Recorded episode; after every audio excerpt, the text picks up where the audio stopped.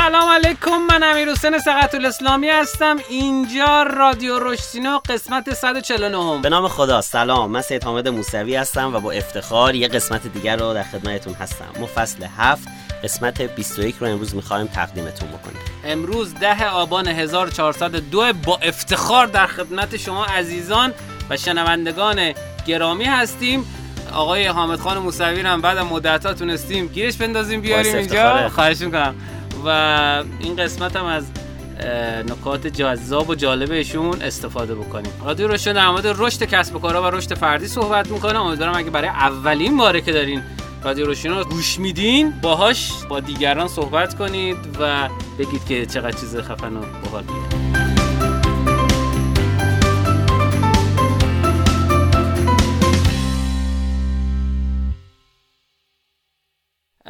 اسپانسر این قسمت از برنامه ما شنوتوه. شما می‌تونید با پرداخت مبلغ اندکی ماهیانه از هزاران فایل صوتی که به صورت رایگان وجود نداره توی اینترنت استفاده بکنید و همچنین کلی کتاب های صوتی جذاب و جالب با صدای گویندگان خاص و جذاب بشنوید و همچنین می‌تونید لینکش و مشخصاتشو از داخل کپشن ببینید. بریم بیایم اخبارانه در خدمت شما هستیم.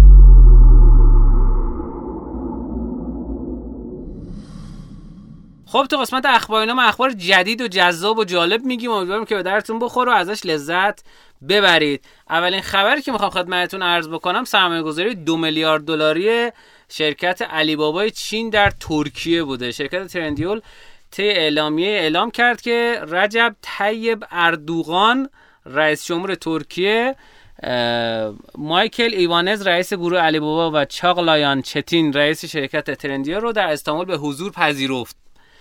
در این نشست مایکل ایوانز در مورد برنامه سرمایه‌گذاری شرکت در, در ترکیه اعتراضانی کرد. اتفاقی که افتاده اینی که حامد جان الان دیگه کشورها کاری که می‌کنن این که کمک می‌کنن شرکت خصوصی بزرگشون بتونن بزرگتر بشن به خاطر اینکه می‌دونن که اقتصادشون داره توسط شرکت خصوصی اصلا ترکیه که یه مقدار گیر اقتصادی هم داره چند بله. وقت پیش ایلان ماسک هم دعوت کرده بود و داشت بچهش رو پایی می‌زد جلوی اردوغان این داستان آره. بله. دقیقا و این خب اتفاق خوشحال کننده حداقل برای من و فکر می‌کنم که چه می‌شود که اگر یه روزی هم همین اتفاق برای ایران بیفتد. خب برای خبر دومی که در خدمت شما هستیم اتفاقا گفتی ایلان ماسک گفته که تا الان حدود 20 میلیون دلار به تولید کنندگان محتوا در ایکس یا همون توییتر پول پرداخت کردیم. مدلش که این شکلیه که گفته آقا به کسایی که از یه تعداد بیشتر impression بگیرن بهشون پول میدیم. و اینم خب نکته جالبیه. ولی خبری که دیروز منتشر شد این بود که ارزش توییتر سابق یا همون ایکس به نصف خودش از سال پیش رسیده و ارزشش. اومده پایین تر خب کارهای خیلی انقلابی کرده که شاید حالا در طول مدت اتفاق خوبی رو رقم بزنه. rebranding همیشه این داستانا رو داره دیگه. آره همیشه روی مثبت نداره. بعد حالا ببینیم حرکتاش به چه سمت و سوی میره. ولی به نظر من برمیگرده. یه آره. comeback خوب می‌کنه. الان دوره ای که داره تازه جانمایی می‌کنه همین هزینه‌ای که داره می‌کنه برای اینکه یه ذره محتوا رو از حد گفتگوهای معمولی بیاره بالاتر با یه سبک و سیاق جدید حس خودم اینی که میاد دوباره بالا. آره من همین فکر می‌کنم. چون با اون دادن تیکو اینا تونسته درآمد جدیدی ایجاد بکنه. ولی خب خیلی از چیزها رو پاکسازی کرد مدیراش و فلان اینا رو که قبلا بود ریخ بیرون و آدم جدیدی آورد و خب خود این می‌تونه بالاخره یه ضربه بزنه جدا از اینکه یه سری از آدم هم رفتن توی شبکه های اجتماعی دیگه ولی خب یه سری دیدن آقا جای دیگه واقعا شبیه توییتر نیست. خب خبر بعدی که می‌خوام خدمتتون بگم و خیلی جالب و جذابه اینی که گوگل برای اینکه موتور جستجوی پیشورز آیفون باقی بمونه سالانه 20 میلیارد دلار داره به اپل میده. عجب. خیلی جالب. و جالب ترش اینه که این عدده ظاهرا خیلی بزرگتر از این حرف هست. گفته که 26 میلیارد دلار در سال 2021 به مرورگرای وب و شرکت های تولید موبایل داده تا مرورگر پیشفرضشون بمونه رشد این عدد قابل توجهه و در یک بازه 8 ساله سه برابر شده. و خب این خیلی عجیبه. جالبه که درآمدش از تبلیغات هم ترکونده. نکته مهم حجم پولیه که داده برای حفظ جایگاه خودش توی بازار. و خ... جالبه از سال 2014 درآمد تبلیغاتش حدودا 50 میلیارد دلار بوده. و سال 2021 که این 26 میلیارد دلار رو هزینه کرده رسیده به نزدیک 150 میلیارد دلار یعنی سه برابر شده. و خب این پیشفرض بودنه علکی نیست. من خودم همیشه تعجب می‌کردم. آقا چرا می‌زنی؟ گوگل اول میاد بالا. ولی خب ظاهرا بابتش پول پرداخت پول داده بله. آره، پول دادیم می‌تونیم این هر کاری داره می‌خواست بکنیم. خب ارزم به خدمتتون که خبر بعدی که می‌خوام در خدمت شما باشم اینه که بازی کندی کراش از یک مایلستون عجیبی گذر کرد و اطلاع داد که به خبر رویترز که این بازی از 20 میلیارد دلار درآمد گذشته درآمد کل و بیشتر از 5 میلیارد نصب گرفته. و خب خیلی عدد عجیب غریب و هیجان انگیزیه. خب رسیدیم به بخش اخبارینو دوم که ما اسمش گفتیم هوشینو. که همون اخبار حوزه هوش خودمونه. بله بله. اولین چیزی که می‌خوام خدمتتون بگم اینه که یک وبسایت جدیدی اومده به نام Clear Mind که شما می‌تونی با هوش مصنوعی اصطلاحا تراپی بکنی. در وبسایت Clear Mind شما احساس لحظه ایتون رو بهش میگین و اون براتون کلی نکته خوب توصیه می‌کنه. مثلا میگه این آهنگ گوش کن این پادکست گوش کن این فیلم رو ببین این غذا رو بخور مدیتیشن بکن. و یه راه حل بهتون میده که حالتون بهتر بشه. و خب خیلی باحاله. خیلی اصلا concept concept بسیار جذاب و هیجان انگیزیه. و خبر دومی که می‌خواستم خدمتتون بگم این که از آغاز ساخت این پلنت در مغز انسان توسط ایلان ماسک می‌خواستم بهتون خبر بدم که Neuralink استارتاپ ایلان ماسک فراخوان جذب داوطلب برای کار گذاشتن تراشه‌ی کامپیوتری در مغز انسان های عادی رو نه اونایی که حالا جز معلولین بودن رو در اعلام کرده. و ارزم به خدمتتون که صدای خوبی بود اصلا هیچ اشکالی نداره. و چین اعلام کرده که برای اینکه توی حوزه هوش مصنوعی بتونه از برای کشور را پیشی بگیره می‌خواد 13.7 میلیارد دلار تو بازار هوش مصنوعی سرمایه گذاری بکنه. و خب این عددیه که خیلی مهمه برای اینکه از, از این بازار نتونه یعنی از بازار عقب نیفته. حالا نتونه که یعنی بتونه سبقت بگیره. محققان دانشگاه تگزاس به کمک هوش مصنوعی قابلیتی آزمایش کردن که می‌تونن 70 درصد زلزله ها رو یک هفته قبل از وقوع پیش بینی بکنن. و خب این واسه چیزی که ما تقریبا فکر کنم یه رو قبلش میفهمیدیم و شاید حیوانات و نمی‌دونم پرندگان و اینا مثلا نیم ساعت یه ساعت قبلش می‌فهمن. یک هفته قبلش خیلی دستاورد عجیب غریبیه. خدا خیر بده اوپن که یه در جدیدی باز کرد. گارتنر اعلام کرده که 80 درصد شرکت ها تا سال 2026 از هوش مصنوعی استفاده خواهند کرد. مجبورن این کارو بکنن نکنن هیچی دیگه. و هشدار جدی خالق چت جی بی تی آقای سم آلتمن مدیر عامل اوپن گفته که هوش مصنوعی بسیار از شغل ها را نابود خواهد کرد. از نظر آسمان از دست دادن شغل آسیب اجتناب ناپذیر روی کار آمدن در از روی فضای فناوری انقلابی تو دنیا خواهد گذاشت. و ایشون در کنفرانس وال استریت جورنال اعلام کرده که هر 100 تا 150 سال نیمی از مشاغل مردم به تدریج از بین می روند و میگه من اصلا از این نمی ترسم که هوش مصنوعی جای مشاغل بگیره. و در واقع فکر می‌کنم که چه اتفاق خیلی هم خوبه. از نظر من این موضوع باعث میشه مشاغل جدید و بهتری به وجود بیاد. خلاصه که هر شغلی هر جایی هر کاری دارین حواستون باشه. باشه. بریم بیایم نکاتین رو در خدمت شما هستیم.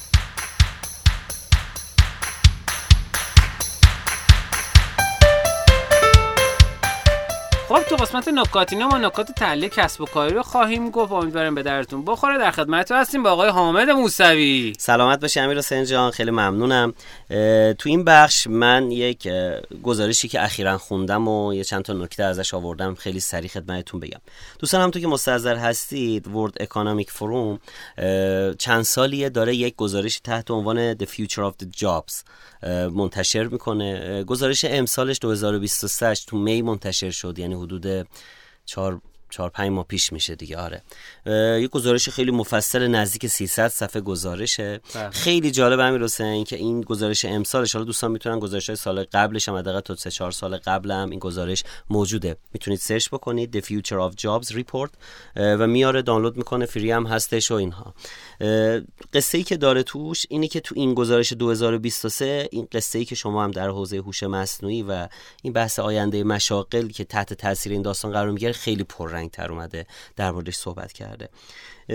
پنج تا تحت عنوان یه بخشی رو من جدا کردم ازشون. عنوانش هم این بود. Five most useful skills for the jobs of future. پنج تا مهارت خیلی مهم مشاغل آینده. که میگه آقا اینا کمترین میزان اثرپذیری رو از این تغییرات تکنولوژیک دارن بله. و اینا رو اگه شما داشته باشید احتمالا خیلی بتونید بهتر با موقعیت ها و روی رویکردهای جدیدی که در حوزه مشاغل داره اتفاق میفته که امیر حسین جان تو بخش اخباری نو مفصل توضیح دادن رو بله. داشته باشید. من این پنج تا رو سریع مرور کنم چون قرار نیستش تو نکات اینو خیلی مفصل صحبت بکنیم. اولیش analytical thinking یا تفکر نقاد یا تفکر تحلیلیه. بله. امیر حسین این چیزیه که خیلی با هوش مصنوعی شاید نشه جایگزین بشه.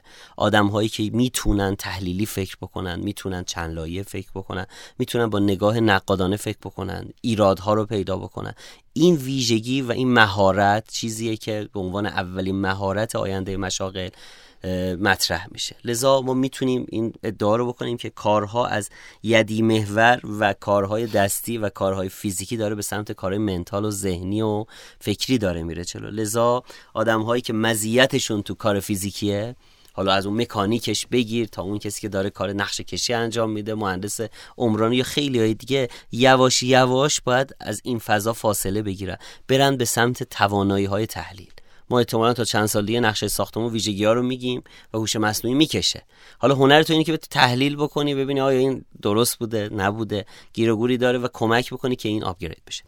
دومین مهارت رو گفته creative thinking ما داریم به سمت و سوی عزیزان حرکت می‌کنیم که باید خلاقیت رو خودتون تقویت بکنید. اصلا بله. مسائل پیچیده ای میاد که جز با خلاقیت شما نمی‌تونید اصلا باهاش مواجه بشید. چرا؟ چون تو مدل های دیگه یه تفکر میگه آقا من برم ببینم sample مشابه دارم یا ندارم از روش دارم benchmark بکنم.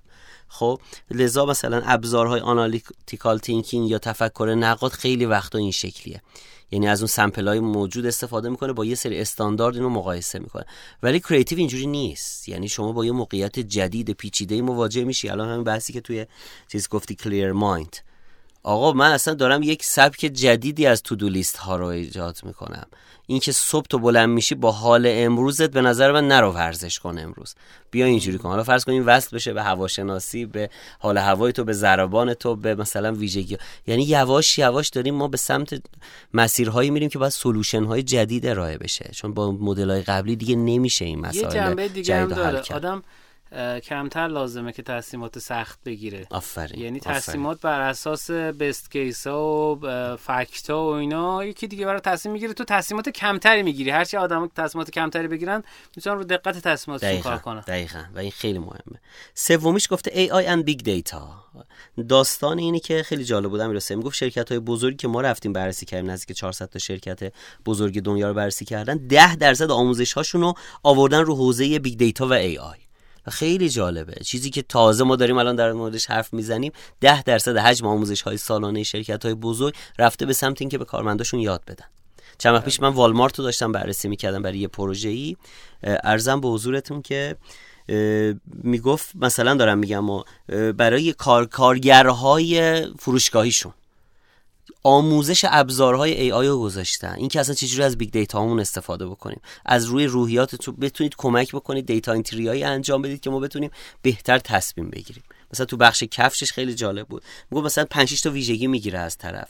بعد از روی مثلا database هایی هم که داره این چیزی که این فروشنده به این آدم پیشنهاد میده می‌تونه یه چیزی باشه که طرف wow بشه. یا عجب کجا فهمیدی من این رنگی این مدل این سبکی دوست دارم؟ و میگه اینا رو آوردن. حتی اپلیکیشن هایی درست کردن که اینا دارن یواش یواش یاد میدن. کیا؟ کارگرای صفر فروشنده ای که تو فروشگاه والمارتی که مثل مثلا کوروش و به قول معروف هایپر استارای خودمونه. تو این لول الان اینا وارد شدن. لذا حواسمون باید باشه صاحبان کسب و کار و بحث این چنینی باید حواسشون رو این حوزه باشه. چهارمی leadership ه مهارت رهبری که من یه قسمت مفصل تحت عنوان شمال حقیقی در موردش صحبت کردم دیگه بیشتر نمیرم. و آخری lifelong learning.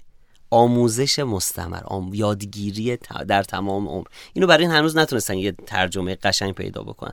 ولی کل قصهش اینه عزیزان داریم به سمت و سوی میریم. شما نمی‌تونید بگید آقا من فوق لیسانس فلان دارم من مدرک فلان دارم من مثلا تو این حوزه رفتم.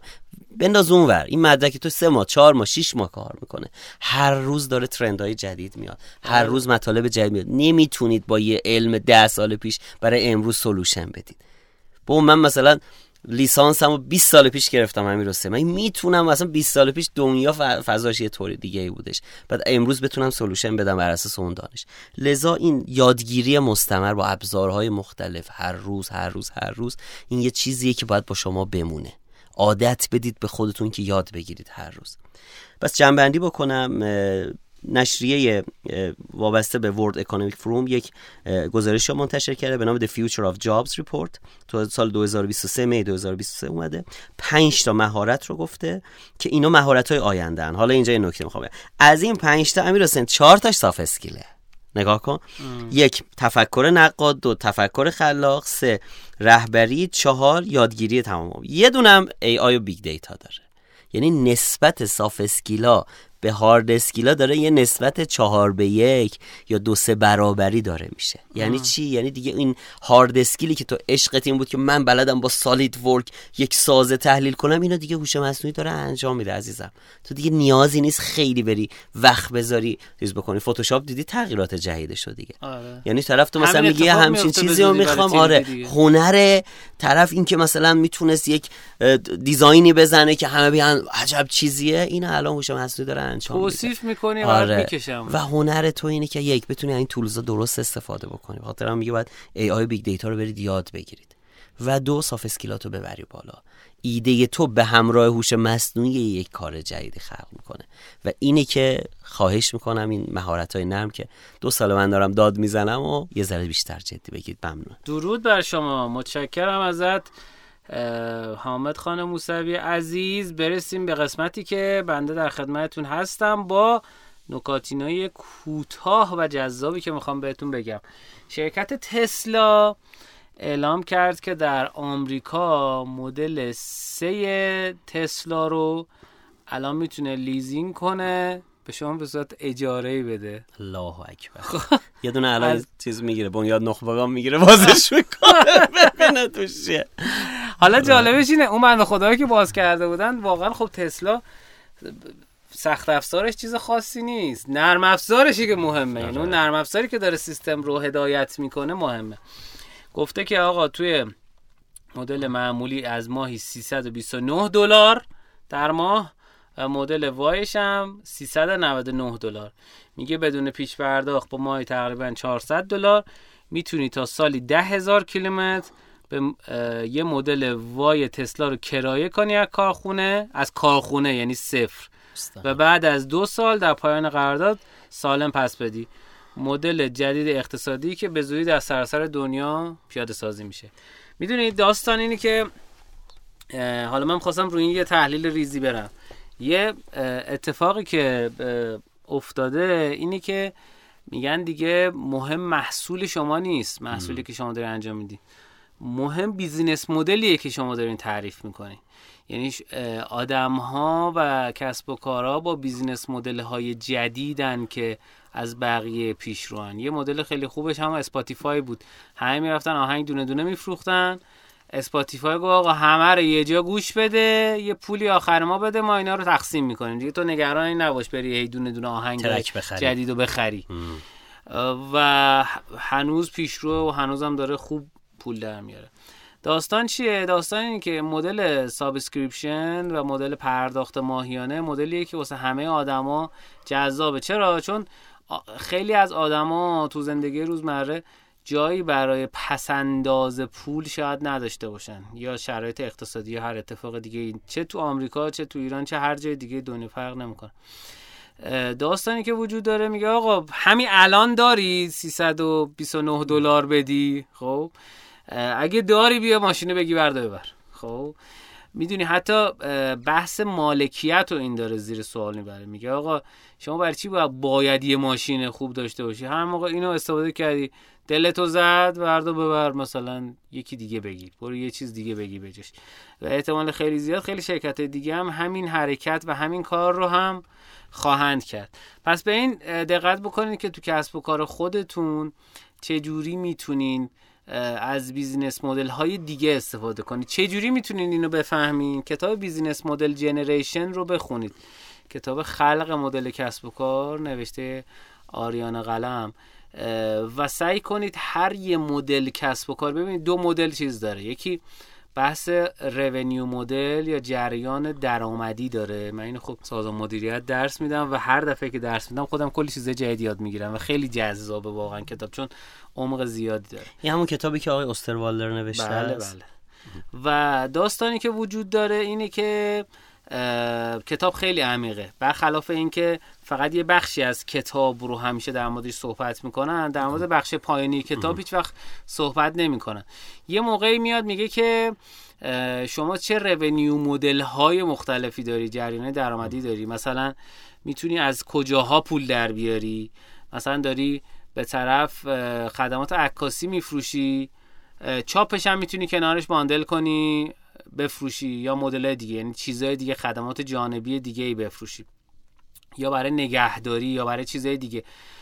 و یه چیز جالبی که من متوجه شدم اینه که یه مجموعه بود داشتم باشون صحبت می‌کردم. یادم نیستش که کی بود. یه مجموعه بود که خدمات اگر اشتباه نکنم مثلا خدمات زیبایی اینا آره خدمات زیبایی می‌دادن و طبق بررسی که انجام داده بودن کافی شاپی که ورودی خدمات زیباییشون زده بودن درآمد هاش سودش از هاش سود خدمات بعض از خدمات یه ساعت تو منتظره؟ آره تو قهوه می‌خوره بیش... بیشتر هم باشه. و حتی طرف حس خوب و حال خوبی هم بهش دست میده. این یکی دو بخش الگوها رو پیشنهاد می‌کنم از این کتاب بخونید. می‌تونید که فکر کنم کتاب صوتیش هم باشه. کتاب صوتیش هم می‌تونید گوش بدین ولی کتاب رو بخونید. وقتی می‌خونید کتابو مغزتون انواع و اقسام جهت های مختلف کتاب رو متوجه میشه. ولی وقتی که فقط کتاب صوتی رو شما گوش میدین فقط جهتی که داره کتابخان داره به شما اشاره می‌کنه رو متوجه میشین. نهایتا یکی دو تا جهت دیگه. ولی وقتی خودتون می‌خونید با صدای بلند در سرسدرهای ذهنتون پخش میشه این صدای کتاب. اتفاقی که براتون میفته اینه که به تمام جنبه هاش می‌تونید فکر بکنید. و خب این خیلی خیلی متفاوته. در مورد الگوها صحبت می‌کنه. اینکه آقا چه الگویی کی استفاده مثلا همین اسپاتیفای مثال می‌زنه. کلی شرکتی که به جایی که بیان خدمات موتور جت هواپیما رو ارائه بدن مثلا بگن آقا این موتور برای شما بیاد بخری میگه آقا چون هزینه maintenance ش و اینا زیاده من به ازای ساعتی که تو داری باش پرواز می‌کنی به تو خدمات رو ارائه میدم. یعنی نمیگم که بیا این موتور جتو مثلا از من شرکت رولز رویس بخر به بوینگ مثلا اضافه بکن. میگم آقا این موتور رو بگیر چقدر می‌خوای ازش استفاده کنی؟ میگی مثلا من ده هزار ساعت. میگه اوکی یه قرارداد ده هزار ساعت هر موقع ده هزار ساعت تمام شد این پول رو بده. یا اینقدر دپوزیت کن مثلا اینقدر. می‌دونین به این فکر کنید که چگونه می‌توانی یک مدل جدیدی خدمات ارائه بدین. یه مثال بزنم. شاید بگین آقا تو کار من که اصلا نمیشه همچین کارایی کرد. کی گفته اصلا میشه همچین کارایی انجام داد؟ نه تو خیلی از کارا میشه. یه بنده خدایی بود آژانس از مهمونه قبلی برنامه. آژانس تبلیغاتی برای فقط انگلستان و آمریکا تو ایران زده بود. و این بنده خدا مدل البته خب این مدل یه مدل پروموشنه. گفته بود که به جای که بری بگه آقا من انقدر قیمت میدم مثلا استراتژی تبلیغات برای اینستاگرام تو بنویسم انقدر میدم گوگل ادز کار کنم انقدر میدم این کارو بکنم اولا اومده بود اینجوری کرده بود. گفته بود من تضمینی باهاتون کار می‌کنم. یعنی گفته بود که آقا شما بیاین از من برات کمپین میرم پولشم خودم میدم ولی ازت زمانت می‌گیرم که اگر من به این تارگتی که با هم به نتیجه رسیدیم برسیم من انقدر از تو پول می‌گیرم از فروش می‌گیرم. و اگه اینو تو قبول کنی من حتی هزار دلار استراتژی محتوای اینستاگرامم رایگان بهت میدم. خب؟ خب چه اتفاقی افتاد بنده خدا ظرف یک سال و نیم 500 هزار دلار فروخت. به اضافه اینکه سر اون زمانتایی که کرده بود یه بار فقط نزدیک ده هزار دلار ضرر کرد. خب ولی 500 هزار دلار کجا؟ ده بله. پس نگاه شما به مدل کسب و کار به مدل promotion به مدل revenue مدلتون اون چیزیه که تفاوت ایجاد می‌کنه بین شما و رقباتون بین شما و آدمای دیگه ای که دارن توی حوزه کسب و کاری شما کار می‌کنن. متشکرم که تا این قسمت برنامه با ما همراه بودید. بریم بیایم. آموزین رو در خدمت شما هستیم.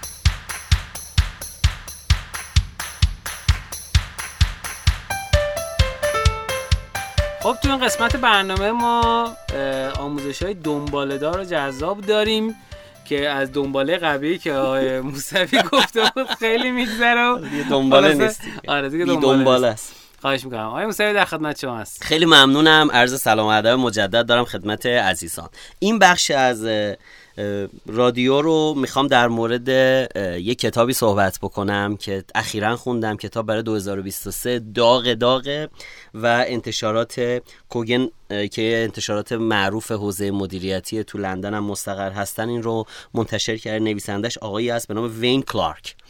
کتاب اسمش چیه؟ کتاب اسمش اینه که How to become a world class manager.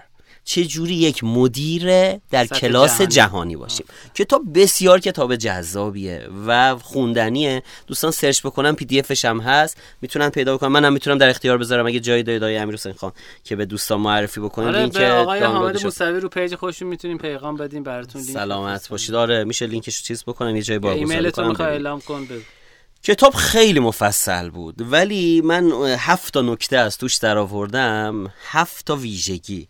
هفت تا چیزی که یک مدیر در کلاس جهانی باید داشته باشه رو میگم. این مخاطب اینجا به بعد ما مدیران کسب و کار هستن. کسایی هستن که خیز مدیریتی گرفتن و دوست دارن در آینده مدیر بشن. شاید خیلی کاربرد مثلا عمومی نداشته باشه. من سعی کنم تو بخش اولی سه عمومی بگم. اینجا یه مقدار مدیریتی می‌خوام بگم. من معذرت می‌خوام. آره. از اینکه بعضی از دوستان شاید راستکارشون نباشه. همین رو رد کنید برید بخش بعدی رادیو رو گوش بکنید. خب از اینجا شروع بکنیم. من این هفته رو می‌خوام سری براتون مرور بکنم. برای هر کدومم یکی دو تا ویژگی آوردم. هفته به قول معروف تسک و کاری که یک مدیر در کلاس جهانی انجام میده هر کدوم یه چند تا هم زیر task اشو آوردم که خیلی مختصر باشه خیلی مفصل تر از این حرف هست. من mind map ش رو بهتون نشون بدم این یه درخت وحشتناکه این خیلی نزدیک چهل تا 50 تا option ما اینجا سر جمع 10 تاشو شاید نه آره سکویا به قول آقای معظمی. اولیش نوشته اولین task ی که برای یک مدیر در کلاس جهانی مهمه این که great goal setting باید بتونه خوب هدف گذاری بکنه. این خیلی نکته مهمی امیر حسین. نکتهش چیه؟ میگه اولین کاری که باید بکنه که vision for success برای موفقیت vision درست بکنه. یعنی بیاد یه چیزی رو ترسیم بکنه بگه آقا این vision ماست این چشم انداز ماست و قرار اینجا بزنیم اون گل رو. این اولین نکته یه مدیر کلاس جهانی. دومیش میگه break the goal into small steps. هنر اینو داشته باشه که اون هدف رو بشکنه به گام های کوچیک کوچیک که بشه رسید. خیلی وقتا طرف میاد. یه حرفی می‌زنه ولی اقداماتش هیچ ربطی با اون داستان نداره. پس هنره هدف گذاری درست و دو شکستن هدف به step کوچیک که بتونیم سه ماه بار دو ماه بار شش ماه بار بزنیم یک هنریه که یک مدیر در کلاس جهانی داره. و آخریش اینه که میگه balance between individual and business goal ده نفر آدم تو تیم منم یه کاری بکنم یه بالانس ایجاد بکنم بین هدفهای فردی این آدمایی که اومدن تو شرکت من با اون هدف اصلیه. یعنی این دوتا رو با هم چیکار بکنم؟ همسو بکنم. پس اولین داستان در حوزه هدف گذاری بود. دومی میگه inspiring appraisals. Inspiring یعنی الهام بخش انگیزه بخش appraisal یعنی ارزیابی. میگه دومین کار یه مدیر خفن اینی که بتونه ارزیابی بکنه اونم به صورت انگیزه بخش. یعنی ارزیابی های انگیزه دهنده داشته باشه. یعنی چی؟ میگه اولیش اینه که آقا وقتی یه تیمی جمع می‌کنه که در راستای کارش ببرن جلو میگه the right expectations. دقیق بگه چی می‌خواد از آدما امیر حسین خیلی ساده است. ولی من تجربه میدانی نشون داده به من که خیلی از بچه ها تو تیما نمی‌دونن دقیقا مدیر از اینا چی می‌خواد. و بدونن هم نمی‌دونن واقعا این که می‌خواد در راستای هدف از مدیر هم نمی‌دونه. خب می‌دونید یعنی افتادن تو روزمرگی و این باعث میشه که بله. مدیرا مدیرای پایین باشه. بعدی میگه این شور there is no surprise. نکتهش چیه؟ میگه آقای مدیر تو باید مطمئن بشی که در فرایند کار سورپرایز نمیشی. یه دفعه مثلا یه گزارش میاره میگه آیه اسلامی بفهم میگه این چیه دیگه؟ بی خودت گفتی. من کی گفتم؟ دو ماه هم زمان گذشته دو ماه سوخت شد رفت. داستانم اینه. میگه ببین ما دو مدل امیر حسین اینو بگم تو پرانتز داشته باشیم این تو کتابه نبود این خودم اضافه کردم. میگه دو جور ارزیابی داریم دو جور نظارت داریم توسط یه مدیر. یه مدل است به نام formative یه دونه هست summative. مثال می‌زنه میگه formative نظارتی که یک آشپز بر فرایند تولید غذا داره. آشپز دیده دم به دقیقه میره میچشه نمک بریز فلفل بریز. این هویجش زیاد شد وردار اینجوری شد زیرشو زیاد کن زیرشو کم کن. یه مدل هم هست summative. summative میگه اون مشتری است. تو غذا قرمه سبزی رو می‌ذارن جا می‌ذاری دهنت می‌بینی ترشیش خوب نیست. می‌بینی نمکش زیاده. میگه اونجا یکی گند خورده. میگه یک مدیر کلاس جهانی summative نیست. نمی‌ذاره غذا عمل بیاد بعد بذارن جلوت بفهمی چه خرابکاری شده. گام به گام این رو چیکار می‌کنه؟ میسنجه. پس نکته دومی که باید داشته باشین که یک انتظاراتتون رو درست بکنید. دو حواستون باشه که سورپرایز نشید. یعنی چی؟ یعنی یه دفعه خرابکاری نشه. دو ماه سه ماه پنج ماه دو هفته پیش سپردی به یه نفر. نزار خراب بکنید وقتی این از جاده در میاد طرف یا تر داره یا هر کنم از این داستان سری برش گردون. پس اینم قصه بعدیه. و یه چیزی داریم تحت عنوان support challenge matrix تو اینجا مطرح می‌کنه. میگه حواستون باشه. خیلی کارا رو task ا رو ساده بکنی آدما دیگه انگیزشون از دست میدن. اما تو باید یه جوری باشه. کارایی که من مثلا به شما میدم یا شما به عنوان مدیر من بهم میدی که چالش داشته باشه چیز جدید داشته باشه. سخت باشه. خیلی آسون و روتین دیگه انقدر بشکنی کارا رو دیگه خیلی ریز بشه دیگه آدما اصلا حس نمی‌گیرن. از اون ورم حواست باشه challenge هم دیگه خیلی سنگین نباشه که دیگه طرف دیگه هنگ کنه نتونه انجام بده. تو ماتریس challenge support میگه تو به میزانی که challenge رو زیاد می‌کنی باید support ت هم بیشتر بکنی.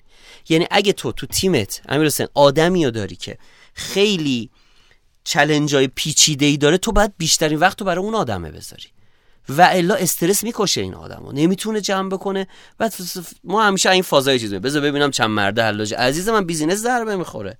یعنی چی بله. چند مرده حلاجه؟ بذار بره گم بزنه حالشو بگیرم دفعه بعد اینجوری نکن. نکنید این کارا رو. یک مدیر در کلاس جهانی هیچ وقت این کارا رو نمی‌کنه. نمی‌ذاره نیروه با مخ زمین. بتره که بعد بگه ها دیدی؟ دیدی گفتم. می‌خوای عقده گشایی کنی عقده ای خب تو اگه می‌خوای کارت بره جلو نباید اصلا بذاری به این قصه برسه. پس این چالش ساپورت ماتریکس هم بعدا برن دوستان ببینم تا اینجا چی گفتیم؟ یک چی بود می‌رسه هدف گذاری درست. دو چی بود؟ ارزیابی درست. سه میگه optimize your time. چیکار بکنید؟ زمانتون رو باید مدیریت بکنید.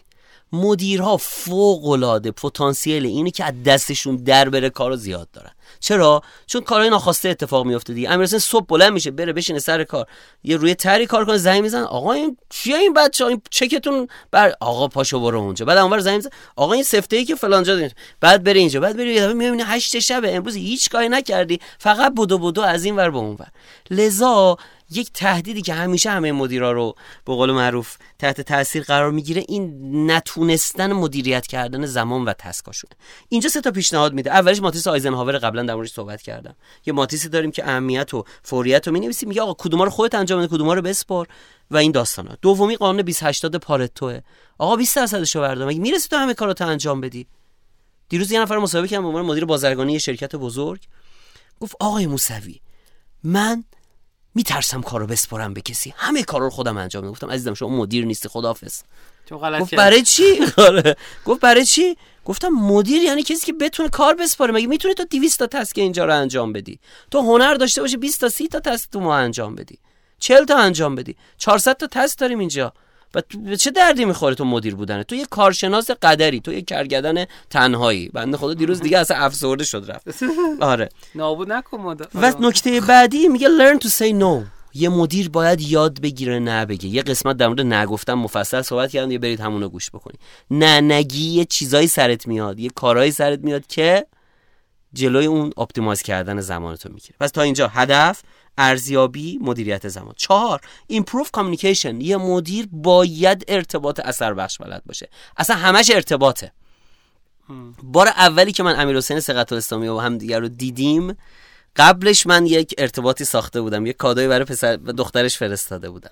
خب یادته؟ من توی موضوعی ازشون یه کمک گرفتم یه کادو فرستادم. این connection قبل از اینکه داشته باشیم برقرار شد. اولین بار ما توی کافه دور میدون ونک هم دیگه رو دیدیم.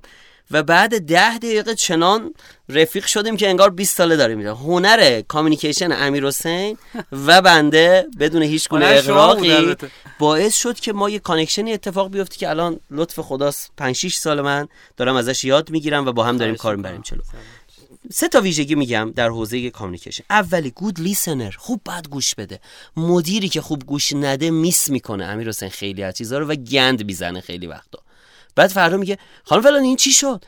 میگه رئیس دیروز گفتم بدم. کی گفتی؟ میگه به خدا گفتم اینو. چیه این موقع داشت ذهنت فکر جای دیگه بود. بعد یاد بگیرید خوب گوش کنید. خیلی از چیزها رو خرابکاری می‌کنید چون خوب گوش نمی‌دید. دو میگه discover your team communication preferences.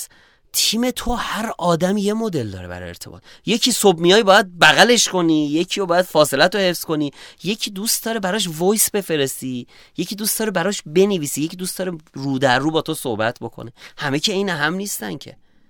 به خاطر همین یک مدیر خوب می‌دونه با هر کدوم از اعضای تیمش چجوری باید تعامل می‌کنه من آدم داشتم دوست نداشت اصلا حضوری با هم حرف بزنیم.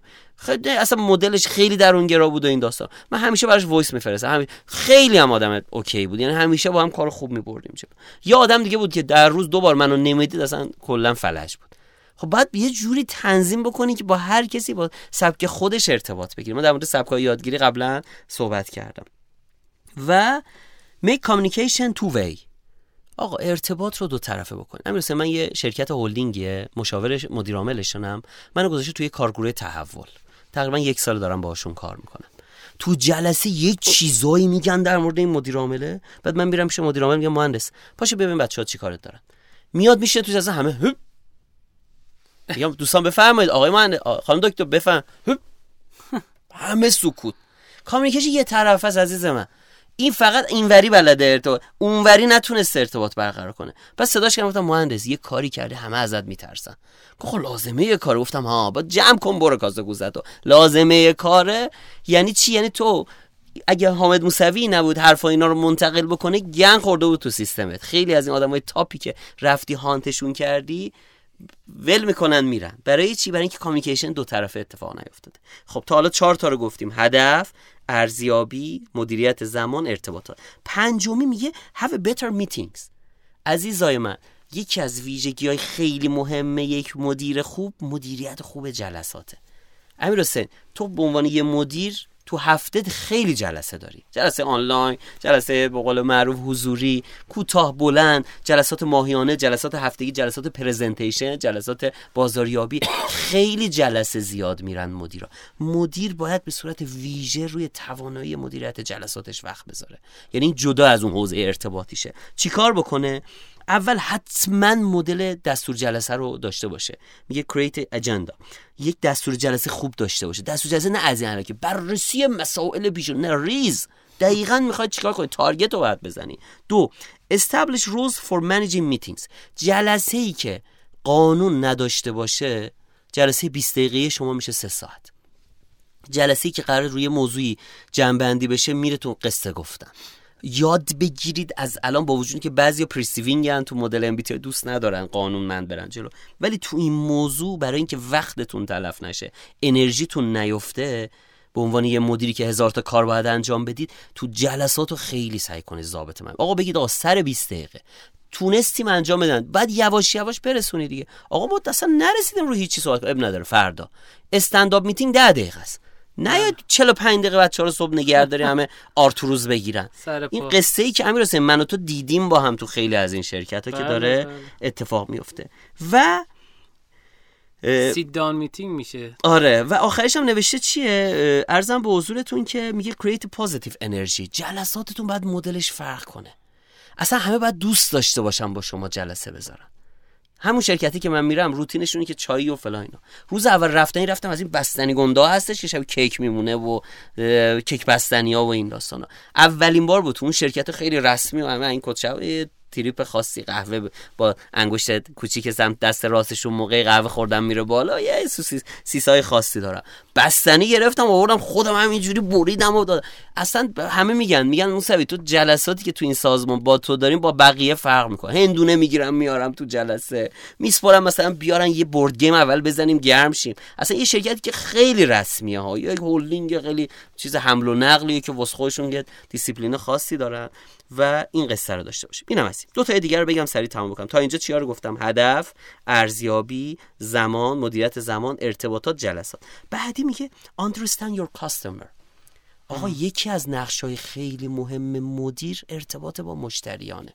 حالا اینو من مثالایی می‌زنم توی شرکت بازرگانی که اخیرا دارم باشون کار می‌کنم. میگه اولش بیا رول مدل of your team. تیم تو سبک ارتباط با مشتری باید از تو یاد بگیرن. نندازی همه رو جلو. خودت باید فوروارد بری یاد بدی مدل تعامل مدل تلفن کردن با مشتری و مدل جلسه گذاشتن با مشتری و مدل پذیرفتن این مدل باید تو خودت یه رول مدل بشی. بله. دو میگه spend time with your customers. چرا وقت نمی‌ذاریم؟ امیر این شرکت بازرگانی که دارم کار می‌کنم باشون این شرکت قدر قدیمی سه نسل دارن کار می‌کنن. تو هفته روتین وقت بیرون رفتن. با یکشون میرن میدوان با یه مشتریشون میرن مثلا استخ با یه مشتریشون میرن رستوران هفته یه بار. وقت جدی می‌ذارن جدای از فرایند کاری با مشتریاشون. Spend time for your customer. ما, ما فقط میگیم حاجی واسه کردم ما. تمام حاجی برو دیگه واسه خود آقا واسه کردم چیه؟ این داستانی که باید وقت بذاری باید با طرف انقدر نزدیک بشی که انگار اون نتورکر رو باید خیلی خوب مدیریت بکنی. من یه چیزی از اینا که خیلی خوشم میاد اینه تو هفته روتین خیلی هم شلوغن یعنی یه شرکت پر turnover بالا و رفت اومد زی... ولی چیه؟ روتین وقت می‌ذاره. میگه مثلا سه شنبه شیش صبح قرار استخر داریم با اون دوتا. پنج شنبه ها میریم کوه با فلان. قشنگ چیده. حتی اون critical customer هاشو ده تا کلیدی هاشو که اصل کاری ها نگه و آخریش میگه don't forget about existing customers. مشتری فعلی ها رو ول نکنی یا ما همیشه اینجوری میگیم زدیم تو مخش بعد میفرستی طرف با نیروی پایین دستی خوده بر می‌خوره طرف بهش. میگه بابا ما رو فقط دنبال این نکته که حالا دیگه شما استادش هستید رد میشم. آخریش create and develop your team. آقا جان تیم سازی و تیمداری باید یاد بگیر قسمت قبل در مورد چند قسمت قبل در مورد بلبین صحبت کردم. مدل Belbin و این داستان فقط سه تا نکته میگم. میگه micro management نکن تیم تو قوی کن. خودت هی نپر. اون پسره بود میگه من خودم انجام میدم. گفتم این کار تو دخالت کردن تو کار نیروته. بعد قویش کنی که بتونه اون کار رو انجام بده. نه که تو انجام دومی. focus on measurement میگه رو اندازه‌گیری خیلی وقت بذاری. من امیر حسین تو این چند ساله که دارم رو بحث‌های ارزیابی عمل کرد کار می‌کنم تیمای موفق تیمایی که KPI خوب گذاشتن متر می‌کنن هفته به هفته. و واقعا نمی‌ذارن طرف گم بکنه. KPI گذاری و روش های مثل اوکیا رو اینا که یه بار در موردش مفصل صحبت کردیم اینا خیلی کمک می‌کنه رو اینکه تیم تیمی سرحالی بمونه تیم ایمپرووی بمونه. و سومی میگه help your team to develop their career. آدما نباید فکر کنن فقط یه پیچ و مهرن دست تو. باید خودش هم احساس کنه که فردی داره رشد می‌کنه. چارلی چاپلین بود تو عصر جدید طرف فقط پیچ صفر می‌کرد. این آدم بیاد بیرون به نظر تو به چه دردی می‌خوره؟ کمک بکنید آدم ها چیز بکنن. یه مثال بزنم. من یه شرکتی دارم کار می‌کنم باشون آبدارچیش اومد با من صحبت کرد. یه جلسه گفت آقا با ما بذاری اومد گفت آقا موسی من خیلی افسردم و این جوونه 25 سالش آبدارچیه. گفتم اسمش رضا گفتم رضا چی بلدی؟ گفت من لوله کشی بلد بودم فلان بلد بودم. هماهنگ کردیم با مدیر شرکتم صحبت کردم. این بره دوره فنی حرفه سرت مدرک لوله کشی هرم بگیره. گفتم ببین تو آخر عمر که به مدیر عامل گفتم گفتم تا آخر عمر که نمی‌تونی نگرده بذار مدت زمانی که یه سال دو سالی که این اینجاست تا خودشو پیدا بکنه. بذار تو این مدت حالش خوب باشه. از این جهت که تو مدیر داری به توسعه فردی این آدم حتی در راستای بحثای تو هم نیست کمک بکنه. یابدارچی دیگه داره شرکت؟ این ایناست که می‌خواد بمونه. گفتم اینو بفرست بره دوره یه چیز ببینه کافی شاپ ببینه. مثلا اونجا داره قهوه درست می‌کنه قهوه آبزیپو برای شما درست نکنه. موکا یاد بگیره لاته یاد بگیره و این داستان. و داره میره واقعا کیفیت قهوه هاشم رفته با خودش هم احساس رشد می‌کنه. میگه فردا اینجا من نخواستم می‌تونم برم باریستا وایسا می‌تونم برم تو هتل کار کنم. می‌تونم برم اینجا کار این دیگه پایین ترین سطح همین رو بهت گفتم. یکشون فرستادم لوله کشی مدرک بگیره. چون فکر می‌کرد مسیر توسعهش اون طرفه. گفتیم ما کمکت می‌کنیم. دو سال می‌خوای با ما کار بکنی. اینجا کار تو خوب انجام بده. منم کمک می‌کنم تو توسعه بده. یکی دیگه نه واقعا می‌خواست بمونه. شرکت خب بزرگه دیگه. کمکش کردیم تو همون حوزه خودش رو دیولپ بکنه. یادمون نره. جمع بندی بکنم. من از ده دوازده تا نکته ای که گفته بود هفتاشو براتون آوردم. یک خوب هدف گذاری بکنه. دو ارزیابی های الهام بخش و انگیزه بخشی داشته باشه. سه زمانش رو مدیریت کنه. چهار مهارت های ارتباطش رو ببره بالا. پنج به صورت ویژه رو مدیریت جلسات وقت بذاره و خودش رو تمام می‌کنه شش در حوزه ارتباط با مشتری فهم مشتری و حفظ مشتری جدی خودش وقت بذاره. و من اینه. نندازه گردن سی آر بله. این داستان و هفت تیمش رو توسعه بده و تیم سازیش یک فرایند دائمی باشه براش. دم شما گرم. سلامت باشی. من دقیقا همینجوری شرکت از دست دادم که ارتباط با مشتری رو دادم اکان منیجر انجام دادم. و همه مشتری هم از بین رفتن. دقیقا. این نکاتیه که بالاخره اینا کلی رفتن جنبندی بله کردن و بله. آوردن گفتن. خب می‌رسیم به بخشی که بنده در خدمت شما هستم و نکته هک رشدی می‌خوام بهتون بگم. خیلی کوتاه. گوگل اومده دو تا مطالعه انجام داده در مورد اینکه چقدر می‌تونیم سرنخهایی که میان تو سایت ما رو تبدیل به فروش بکنیم. گفته که آدما یا نتایج جستجویی که براشون وجود داره روی نتایج local هست. یعنی مثلا شما می‌زنی موتورسازی موتورسازی خب؟ موتورسازی سر کوچه رو بهت نشون میده بر اساس Google Map خب؟ یا می‌زنی موتورسازی اصلا می نویسه تو ویکیپدیا موتورسازی چیست نمی‌دونم فلان فلان. یا اینکه این پس این فرق local global اینه. دو تا مطالعه انجام دادن و بررسی کردن که اگر شما کسب و کار محلی داری و روی SEO local ت کار کنی دو ممیز هفت صدم دو هفت صدم بیشتر به فروش منجر میشه تا غیر نتایج local. و این خب خیلی نکته مهمیه. یعنی شما اگر کسب و کاری دارین که آدما مراجعه حضوری دارن حتما روی Google Map ثبتش بکنید وصلش به وبسایتتون بکنید اینا رو یک پارچه بکنید و قابلیت اطلاعاتتون رو اونجا کامل بکنید شماره تلفنتون رو هر چیزی که می‌تونید تا آدما بتونن با شما ارتباط راحت تری بگیرن. متشکر از آقای موسوی عزیز اسپانسر این قسمت برنامه ما شنوتو. شما با خرید اکانت شنوتو پلاس می‌تونید از کلی کتاب صوتی و محتوای پولی به صورت رایگان استفاده بکنید. به صورت یک جا با یک بار پرداخت 50 هزار تومن و محتوای بسیار جذاب و شنیدنی از اپلیکیشن شنوتو هم می‌تونید هم از کافه بازار و هم از Google Play دانلود بکنید. اینجا کار با آقای موسوی عزیز خدافزی می‌کنیم. ممنونم ازتون. خدا نگهدار. سلامت باشید میریم میایم با مهمان در خدمت شما هستیم.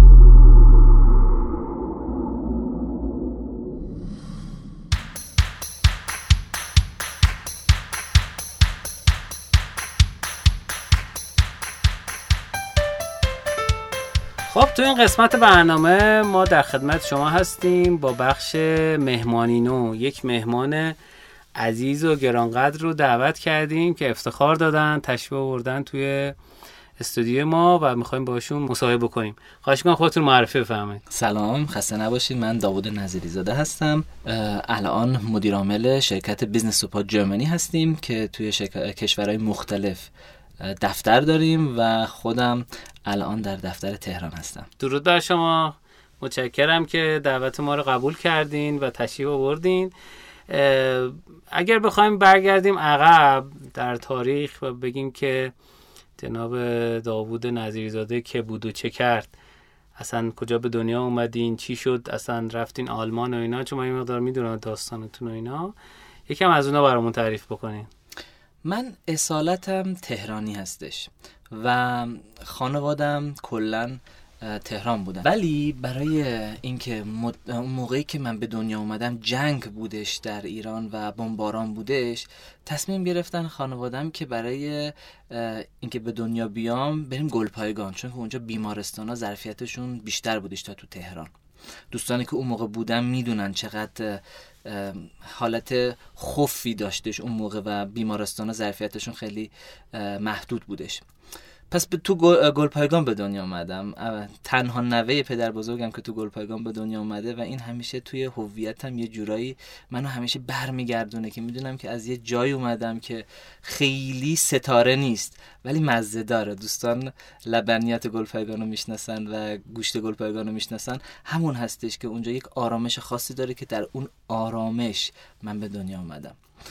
وقتی که پنج سالم بودش دیگه خانواده تصمیم گرفتن که مهاجرت کنیم به آلمان.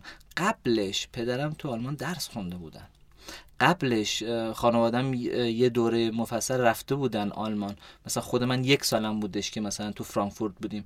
یادم نیست واقعا. یعنی خواهر برادرم یادشون هستش. من دیگه یادم نیستش. دیگه رفتیم آلمان و اونجا خیلی جالب بود واسه من. من اصلا زبان آلمانی جا یاد نگرفتم. همینطوری یرخی رفتیم کلاس اول. و موندیم تو مدرسه. یعنی با اینکه هیچی بلد نبودم یه جوری تونستم خودم رو برسونم. نمره های بدی هم نداشتم. حالا کلاس اولم خیلی سخت نمی‌گیرن. ولی خب اونجوری ما توی آلمان تو شهر ویسبادن بزرگ شدم. مدرسه رفتم توی شهر ویسبادن. بالاخره به عنوان یه بچه مهاجرتی همیشه یک نقصایی داری. مثلا پدر مادرت با اینکه حمایت صد درصدت می‌کنن نمی‌فهمن اون جامعه رو اونقدر مثل جامعه خودشون. پس اون حمایتی که قلبا دوست دارن بکنن ظرفیتش رو شاید نداشته باشن. این از اول منو مجبور کردش که از بچه دیگه سه برابر بیشتر تلاش بکنم. چهار برابر بیشتر تلاش بکنم. و این خب یه انرژی خاصی الان توی این سن سالم از اون موقع به من داده شدهش. زجرش اون موقع کشیدم ولی الان اون قدرت رو امروز دارم دستاوردش الان تا این استفاده می‌کنه خب چی شد؟ یکم جلوتر تعریف کنین که این سختی ها چجوری بود؟ یکم از سختی ها بگیم فکر کنم جذابه. من یادم بچه بودم واقعا خیلی حس قربت داشتم پنج سالگی. یعنی از پنجره نگاه می‌کردم و گریه می‌کردم. مثلا یادم این صحنه. فکر کنم اصلا از پنج سالگی هیچ چیم یادم نیسته ولی این صحنه هنوز یادمه که چقدر حس قربت داشتم. بچم بودم خیلی هم فکر نمی‌کردم بیشتر حس می‌کردم. و خب خیلی مثلا پدر مادرم مواظب من بودن خیلی زیاد و اجازه نمی‌دادن من تو جامعه بیشتر باشم. مثلا چون که میترسیدم خب بالاخره چیزی که آدم نمی‌شناسه آدم ازش دوری می‌کنه. مثلا فوتبال می‌خواستم برم. تیم فوتبال می‌رفتم پدر مادرم اجازه ندادن چون که دیگه شب می‌شد. آلمانم دمش گرم ساعت پنج دیگه شب میشه. اصلا چهار شب میشه. یعنی میری مدرسه خونه درساتو بخونی بری فوتبال بازی کنی شب میشه. این چیزا بودش که منو محدود کردش اوایلش که به جامعه آلمانم به غیر از مدرسه بتونم پی ببندم. ولی در عوضش اون موقعی که دیگه به اون سنی رسیدم که دست خودم بودش توی زمینی فعالیت اجتماعیم خیلی رفتم بالا. خیلی از فرصت هایی که تو آلمان وجود داره از هر باب مختلف استفاده کردم که تو جامعه بتونم حضور داشته باشم و لذت می‌برم از اینکه با دوستان مختلف باشم شبکه سازی بکنم. نه به خاطر منفعت خودم. لذت می‌برم از اصل موضوع شبکه سازی که تو با آدمای باحال آشنا میشی یه چیزی بهش یک ارزشی بهش میدی. حالا یه روزگاری هم ایشون هم یه ارزشی به شما پس میده. درسته. خیلی هم عالی. ارزم به خدمتتون که خب چی شد که در اصل این رشته تحصیلی دانشگاه انتخاب کردین. چی, چی خوندین تو دانشگاه؟ من اولش می‌خواستم برق بخونم مهندسی. ولی تو آلمان ما اون موقعی که من بودم خدمت اجباری داشتیم. یعنی من مجبور شدم برم نه ماه خدمت کنم. حالا اون موقع اینجوری بودش که کسانی که نمی‌خوان اسلحه استفاده کنن می‌تونن حالا برن توی جای اجتماعی اون خدمتشون رو انجام بدن. من چون که پاسیفیست هستم و مخالف هر گونه خشونت و جنگ هستم اون موقع این انتخابو کردم که نرم برای یاد گرفتن و تخصصی شدن خدمت ارتشی. من رفتم خانه سالمندان. تو خانه سالمندان خیلی رو من تاثیر گذاشتش. خیلی منو تو فکر انداختش. یعنی واقعا روح هم عوض شدش تو نه ماه. خیلی تجربه بودش که منو پخت. که از اون حالتی که می‌خواستم اول برم برق بخونم و مهندسی بخونم در اصل رفتم به اون زمینه که دوست دارم جامعه شناسی بخونم. حالا و دوست داشتم برم هامبورگ. ما ویسبادن بزرگ شدم. دوست داشتم برم شهر هامبورگ شهر بزرگتر شهری که خلاصه برومللی تر هستش. بزرگتر امکانش هم بیشتر هستش. اونجا دیگه دانشگاهش ولی جامعه شناسیش خیلی قوی نبود. ولی من هامبورگر رو تارگت کرده بودم. پس تصمیم گرفتم که جامعه شناسی همراه اقتصاد بخونم. یک رشته به نام Sozialökonomie. که یک ترکیبی هستش از جامعه شناسی، اقتصاد، مدیریت و حقوق.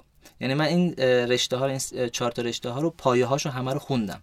معادل انگلیسیش یا فارسی؟ social economics فارسی شو دیگه واقعا. اقتصاد اجتماعی آره دیگه اقتصاد اجتماعی. خب؟ میشه مثلا توی توی این مایه ها بودش. یعنی این social economics رو آوردن که بگن که خیلی خوب اقتصاد نباید فقط واسه کاپیتالیستا باشه. اقتصاد می‌تونه واسه یه جامعه باشه یه دیدگاه جدیدی از اقتصاد بیاریم به غیر از مثلا Adam Smith و کسانی که مثلا خیلی کاپیتالیستی فکر می‌کردن. یعنی اونجا تو دانشگاه من با تفکرات مارکس آشنا شدم با تفکرات سمیث آشنا شدم با همه تفکرات مختلف آشنا شدم و تصمیم گرفتم که جامعه شناسی رو ادامه ندم.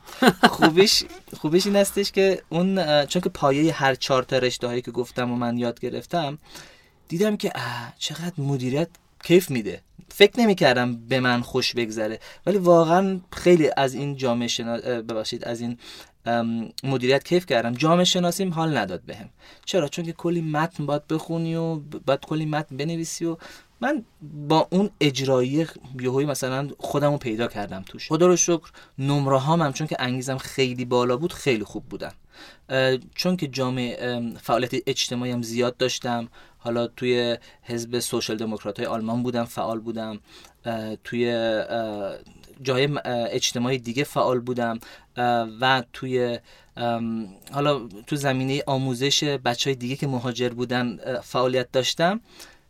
این چند تا میارای مختلف باعث شدش که من از طرف فریدریش ایبت شتیفتون که یکی از بنیادهای بزرگ آلمان هستش بورس بشم. وقتی که بورس شدم بالاخره این چند تا حسن خوبی داشتش. یک همه بچه های دیگه که هم بورسی هستن آدم با هم توی شبکه هستش. یعنی همه مثلا یه درصد آلمان هم نیستن یه درصد دانشجو آلمان هم بورس نیستن. یعنی یه استراتژی داریم که به یه درصد برسه ولی نرسیده.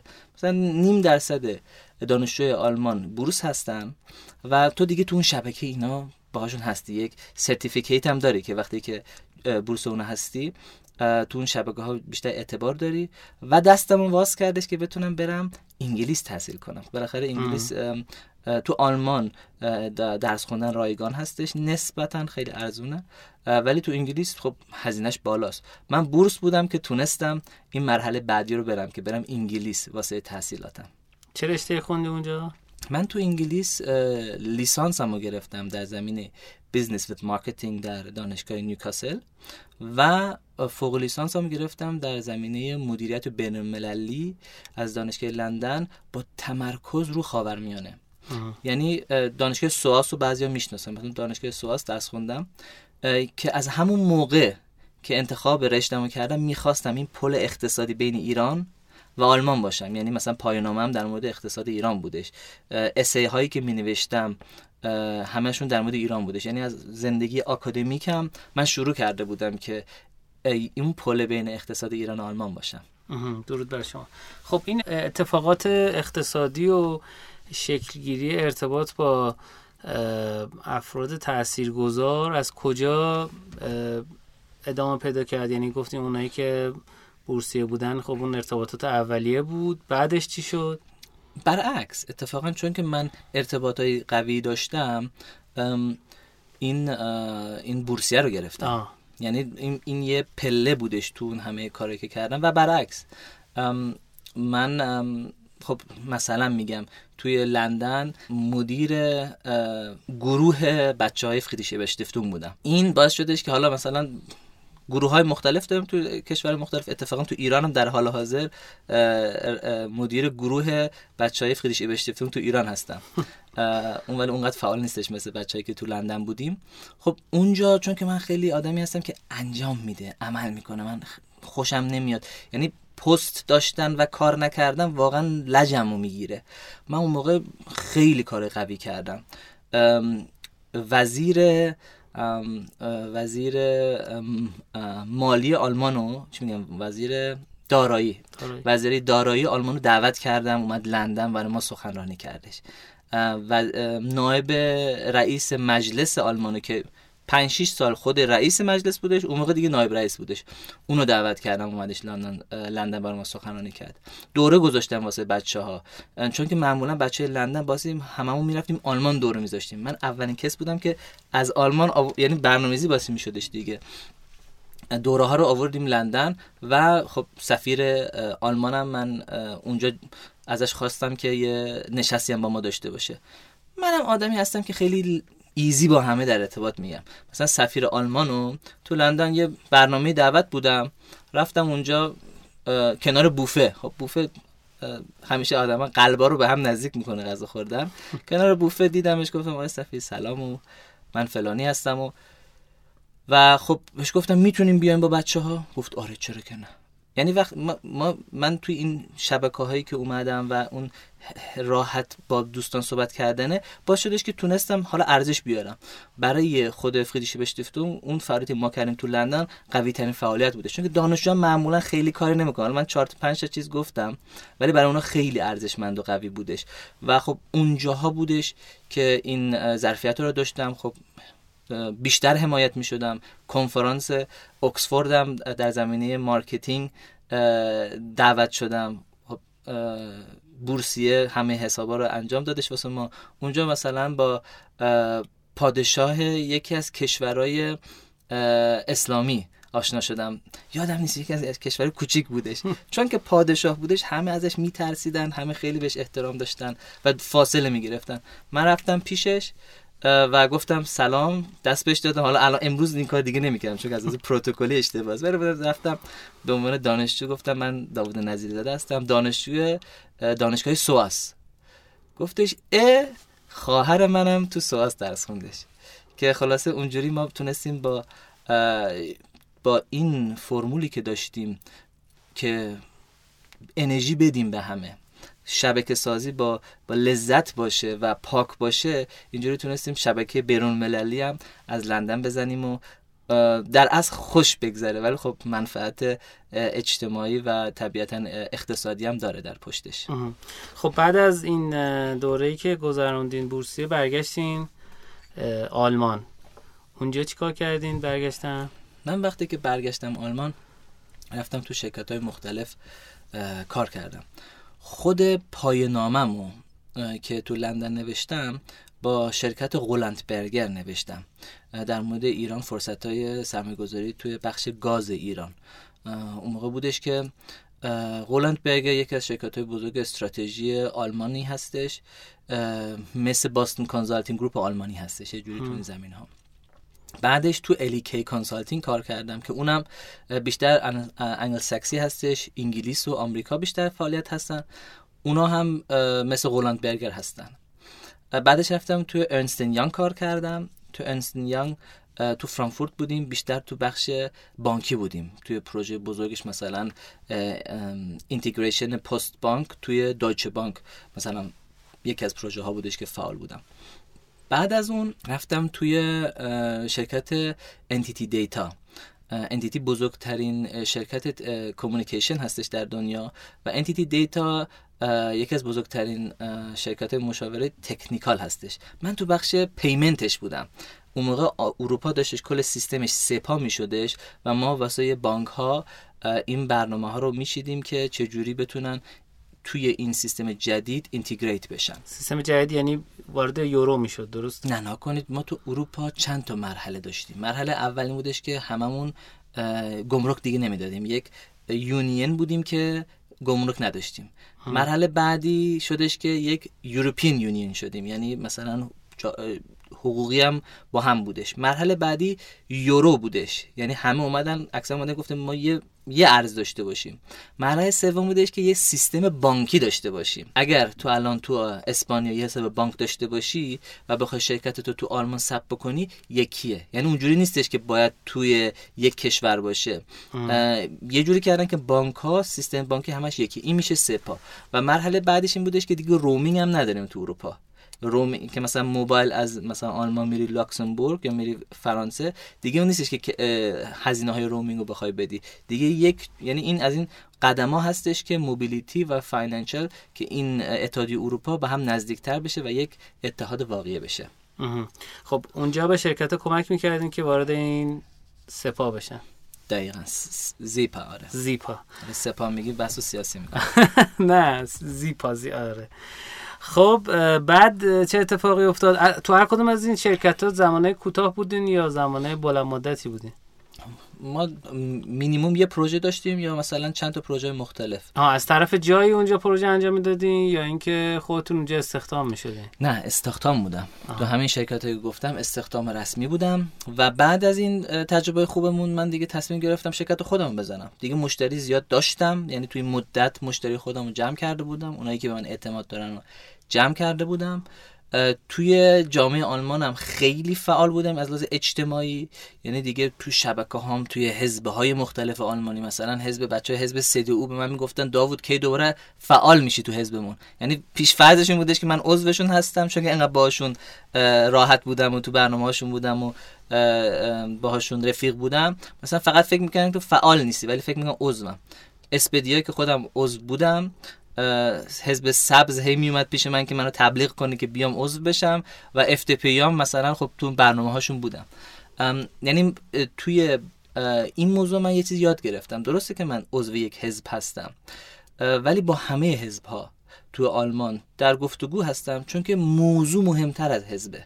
ما بعضی از موضوع ها داریم که خیلی مهمن. از نظر من عدالت تو جامعه اقتصاد منصفانه این موضوعی هستش که مهمه واسه دغدغه همه آدما. دیگه حزب بازی واردش بکنی اصل موضوع می‌تونه خراب بشه. به خاطر همین من اومدم بیشتر بیرون از فعالیت حزبی و بیشتر رفتم تو فعالیت اجتماعی که بتونم واقعا به هدف اصلی برسم که یک طرحهای اراده بدیم ارائه بدیم یک کارایی بکنیم که به نفع مردم باشه نه به نفع حزبی.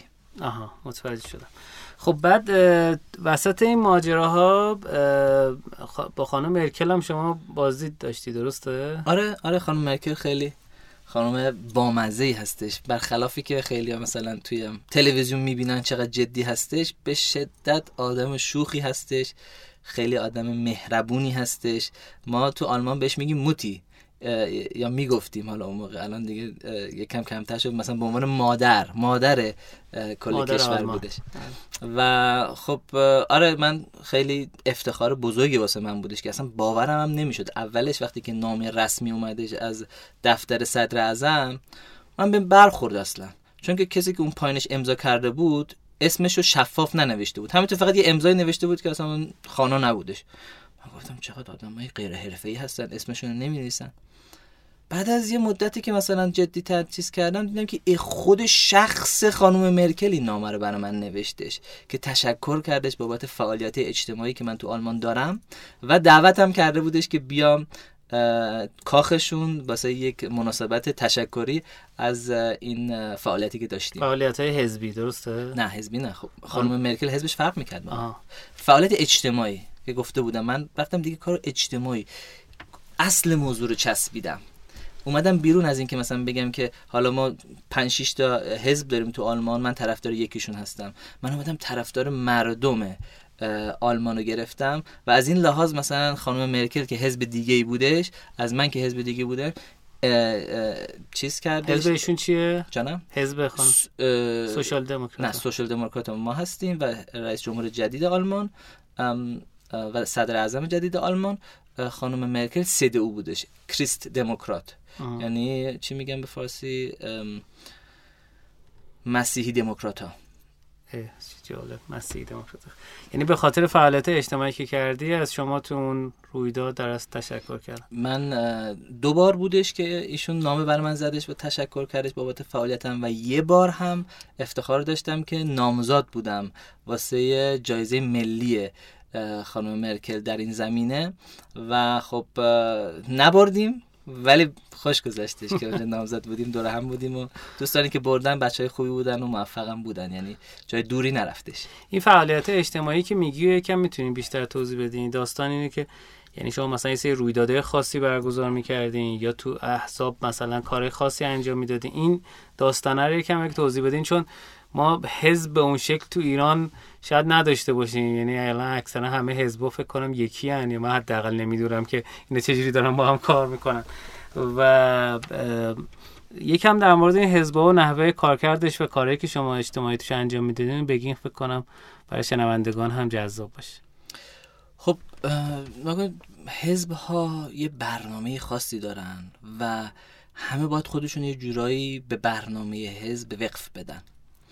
خب فکر کنم همینم هستش که اون موقع توی ایران هم تصمیم گرفتم که حزب نباشه که مثلا بازی سیاسی کمتر باشه. فکر نکنم کمک کردش ولی خب این ایده بودش پشت کار. ولی توی آلمان حالا من به این نتیجه رسیدم که کار اجتماعی خب خیلی منطقی تره. حالا من چیکار می‌کردم؟ من توی کار اجتماعیم تو آلمان سعی می‌کردم که آدمایی که اقلیت هستن توی آلمان اونایی که خب من خود من مهاجرت کردم به آلمان وقتی که پنج سالم بودش. خب خیلی سختی ها رو کشیدم که نیاز نبودش بکشم. خیلی پتانسیال هستش تو آدمای مهاجر تو آلمان که ازشون استفاده نمیشه. من یه مثال برات می‌زنم. 5 درصد آلمانیا که ذاتا آلمانی هستن توی اجتماع آلمان فعال هستن. حالا یه کاری می‌کنن توی نمی‌دونم تو تیم فوتبالشون مثلا اونجا یه وبسایت درست می‌کنن یه کسی توی مثلا آموزش میده. هر کسی کار اجتماعی. 5 درصد هستن. از کسانی که مهاجرت کردن به آلمان یه درصد هستن. یعنی قشنگ نشون میده که تو جامعه اونقدر جا نیفتادن. حالا من میگم یه درصد دلیل نمیشه که مثلا کار اجتماعی تو مسجدت هم می‌تونی مثلا کار اجتماعی بکنی. اونم حساب میشه. آموزش دادن اینا هم حساب میشه. ولی حتی اون یه درصد هم خیلی کمه با اینکه اینا رو ما دقت می‌کنیم. این نشون میده چقدر پتانسیال در آلمان هستش تو مهاجرا ولی استفاده نمیشه در زمین اقتصادی در زمین اجتماعی.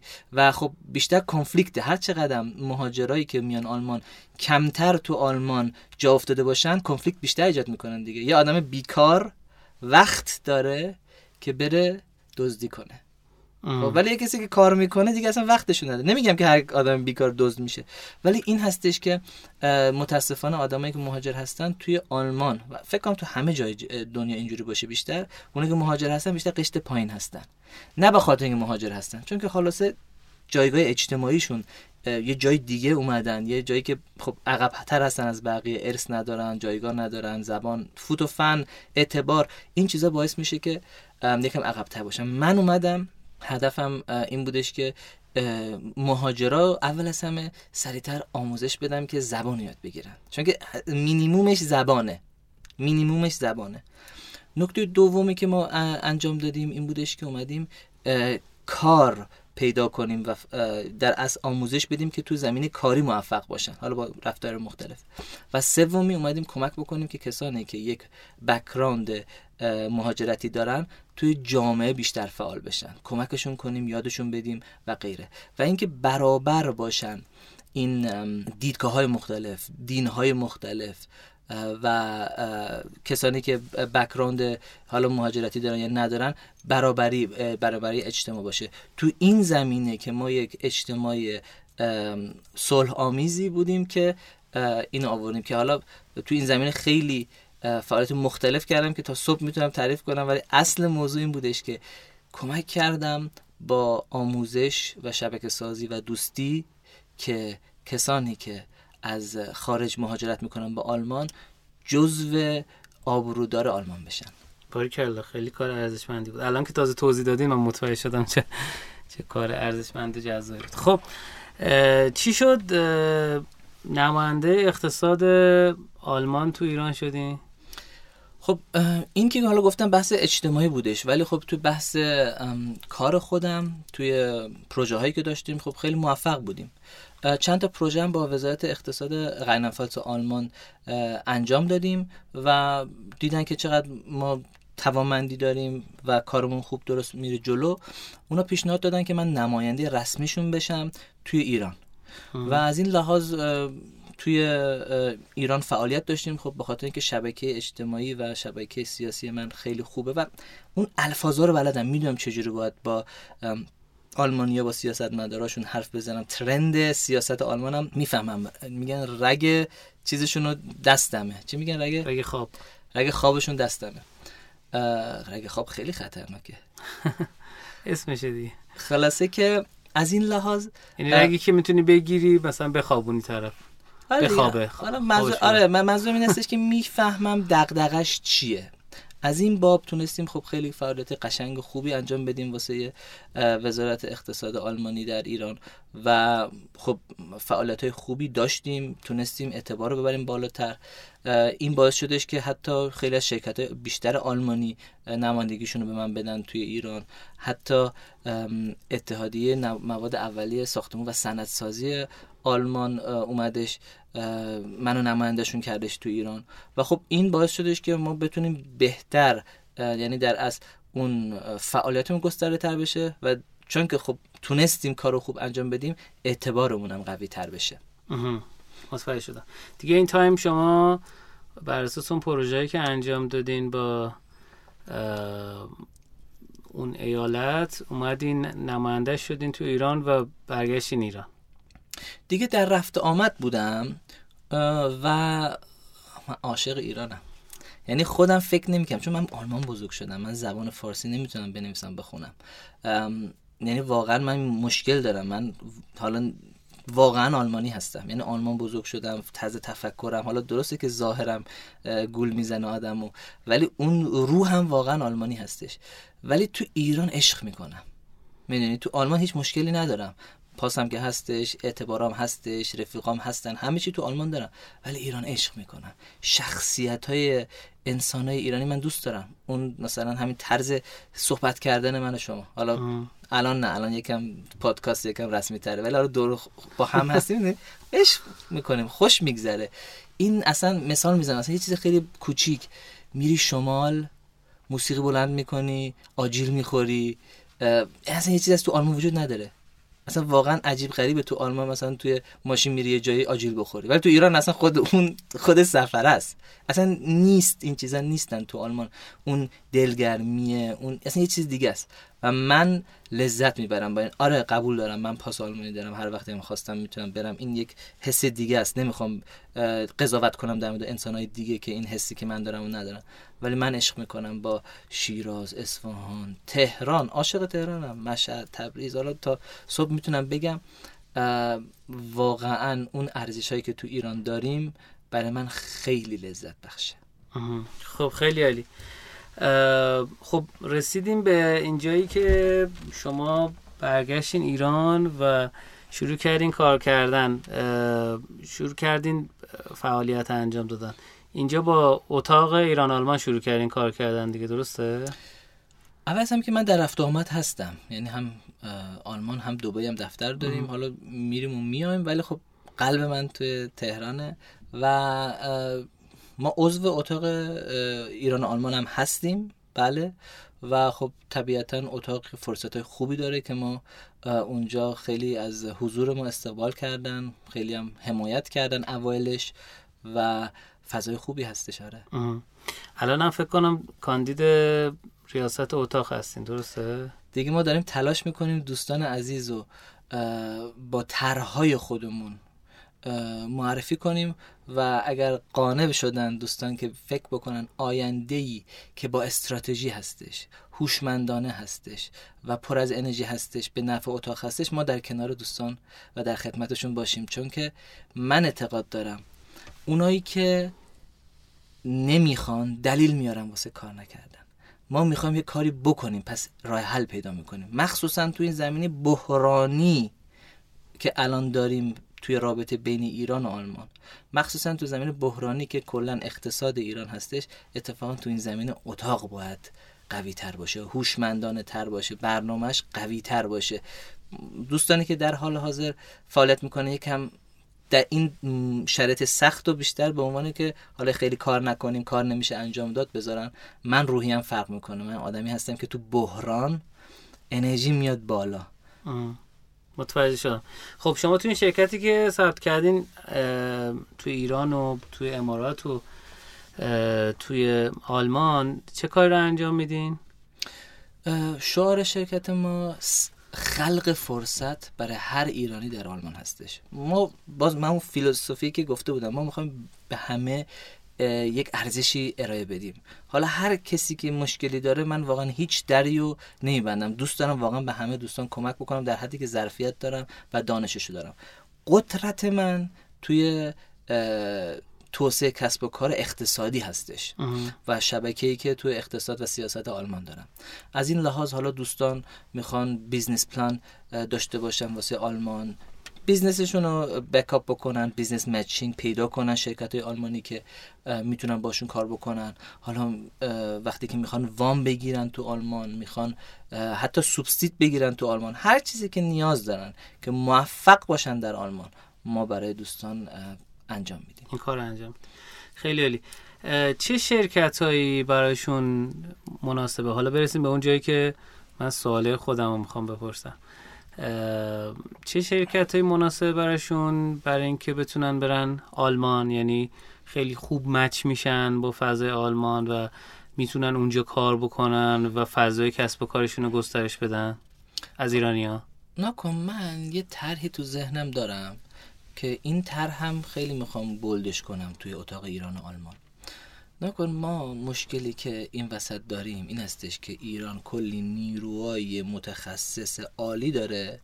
آلمان هم کلی نیروی متخصص عالی کم داره. حالا روش cheap ش چیه؟ این هستش که این نیروها مهاجرت کنن به این ور. و خیلی دارن این کارو می‌کنن و خیلی هم دارن از این با پول در میارن. من شخصا احترام می‌ذارم به هر business ی ولی خب business مهاجرتی رو اشتباه می‌دونم. business ی ارزشمند می‌دونم که ما یک ارزشی خلق بکنیم. بیایم ببینیم که خیلی خب اینجا کمبود دارن از developer. ما یه شرکتی تو ایران بزنیم که دیولوپرامونو توی پروژه های آلمانی استفاده کنیم. حالا همه میگن که این ایده که جدید نیستش اینو که خیلی وقته فوتوفنش سخته. یعنی تو اجرا می‌فهمی که هزار تا مشکل داره یه آداپتر درست باید این وسط باشه. این بین این دوتا ایرانیا خب هم خود ایرانیا خیلی فلکسیبل هستن. هم دنیای آیتی فلکسیبل هستش و خب کلا از دورم کار کردن سوء تفاهم زیاد میاره. پس خیلی ارور می‌تونه توش داشته باشه. خب ولی ما اگر هوشمندانه با سیستم با برنامه این کار انجام بدیم خیلی کمک می‌تونیم بکنیم. حالا یه سوال دارم. اگر شما الان 100 میلیون در ماه در بیاری تو تهران خرج تهرانی داشته باشی و 100 میلیون در بیاری جز... ای چقدر داری که مهاجرت کنی؟ خانوادت رو ول کنی رو جایی که زبانش خوب بلدی ول کنی اون چیزی که نوستالژیک داری ول کنی. این هستش که خیلی هوشمندانه تر و بهتر میشه آدم کار کرد وقتی که مشکل آلمان رو ببینه. حالا آلمان بحث آیتی هستش بحث مهندسی هستش بحث بخش مختلف هستش که آدم می‌تونه قشنگ آوتسورس بکنه. و این یک روش هوشمندی می‌تونه باشه که اقتصاد ایران قوی تر بشه فرصت واسه استارتاپ ایرانی باشه و در همچنان اقتصاد آلمان هم حمایت بشه. یه پل هوشمندانه همیشه به نفع هم است خیلی عمالی گفتین استارتاپ آلمان فکر کنم فضای چیز نداره ویزا استارتاپی درسته؟ نه. خب ما به ازاش چجوری حمایت می‌کنه از کسب و کارهای نوپا و جدید؟ نکن دیدگاه یه آلمان که نیستش می‌دونیم دیدگاه مختلف هستش. مثلا دیدگاه کلی حزب داریم و کلی ایالت. نه اتفاقا اونم حالا آره اونم هستش. ایالت حالا حزبان خدا شکر تو آلمان یه جوری حزبان با هم کار می‌کنن. منفعت ملی همیشه جلوس خراب نمی‌کنه هم دیگر یعنی تو آلمان یه وزیر عوض بشه کل وزارت خونه عوض نمیشه. اکثر معاونا میمونن. حالا سیاست رو عوض می‌کنه ولی اصل موضوع رو عوض نمی‌کنه. این فرقش تو آلمان این هستش. ولی حالا نگا کنید یه دید بحث حقوق مهاجرتی داره آلمان. خب. و حالا وقتی که دید بحث مهاجرتی داره میگه استارتاپ که یک business ریسکیه.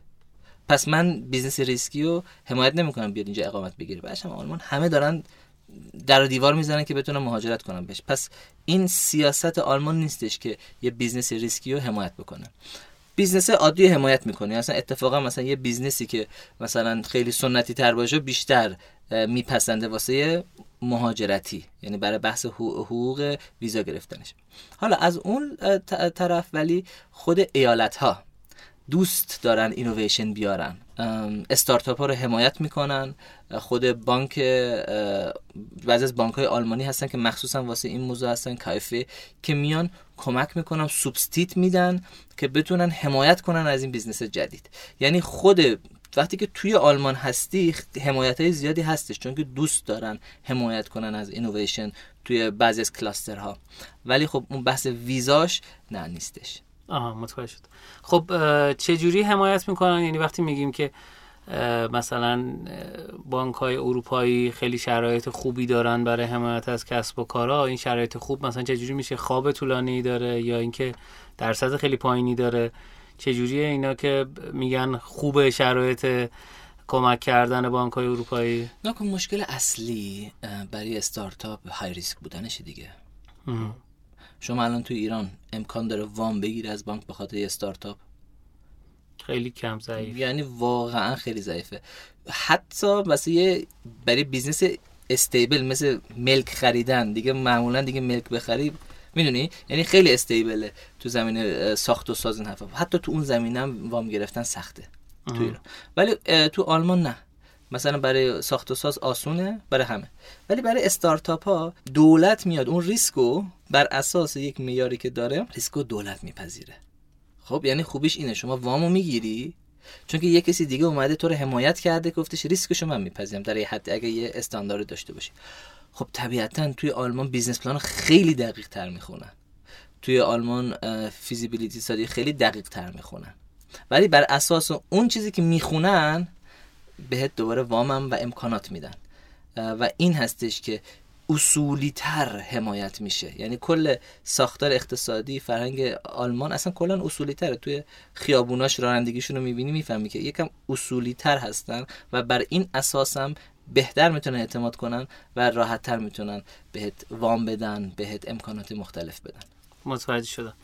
خب این گرفتن ریسک رو من متوجه نشدم. یعنی مثلا وقتی که میگیم ریسک رو دولت قبول می‌کنه یعنی تضامین کمتری می‌خواد یا اینکه میگه که این چون کسب و کاره من ازش حمایت می‌کنم درصد سود کمتری ازش بگیرین. چه جوری این اتفاق میفته تضامین کمتری می‌خواد و تو بعضی از چیزا سود کمتری هم می‌خواد.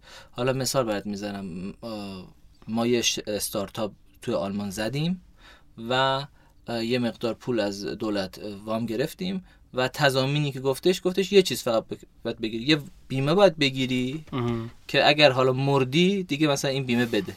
که مثلا بیمه مثلا فکر کنم ماهی سی یورو بودش.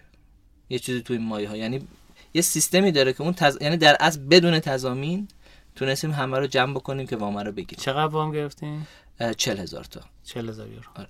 حالا اونو نیازمون چل هزار تا بودش؟ حالا من به همه هم پیشنهاد میدم که همینطوری وام نگیرن. باید با یه business plan ی باشه که واقعا دوباره اون خرجی که می‌کنم دوباره بیاد تو که اذیت نشه. اینم می‌تونه یه گول باشه. تا حتی اگرم سودم ندی باید پس بدیم پولو. اون داستان میشه. ولی خب بر اساس یه business plan واقعی و قوی این فرصتی که وام بگیری خیلی می‌تونه برات فرصت طلایی باشه.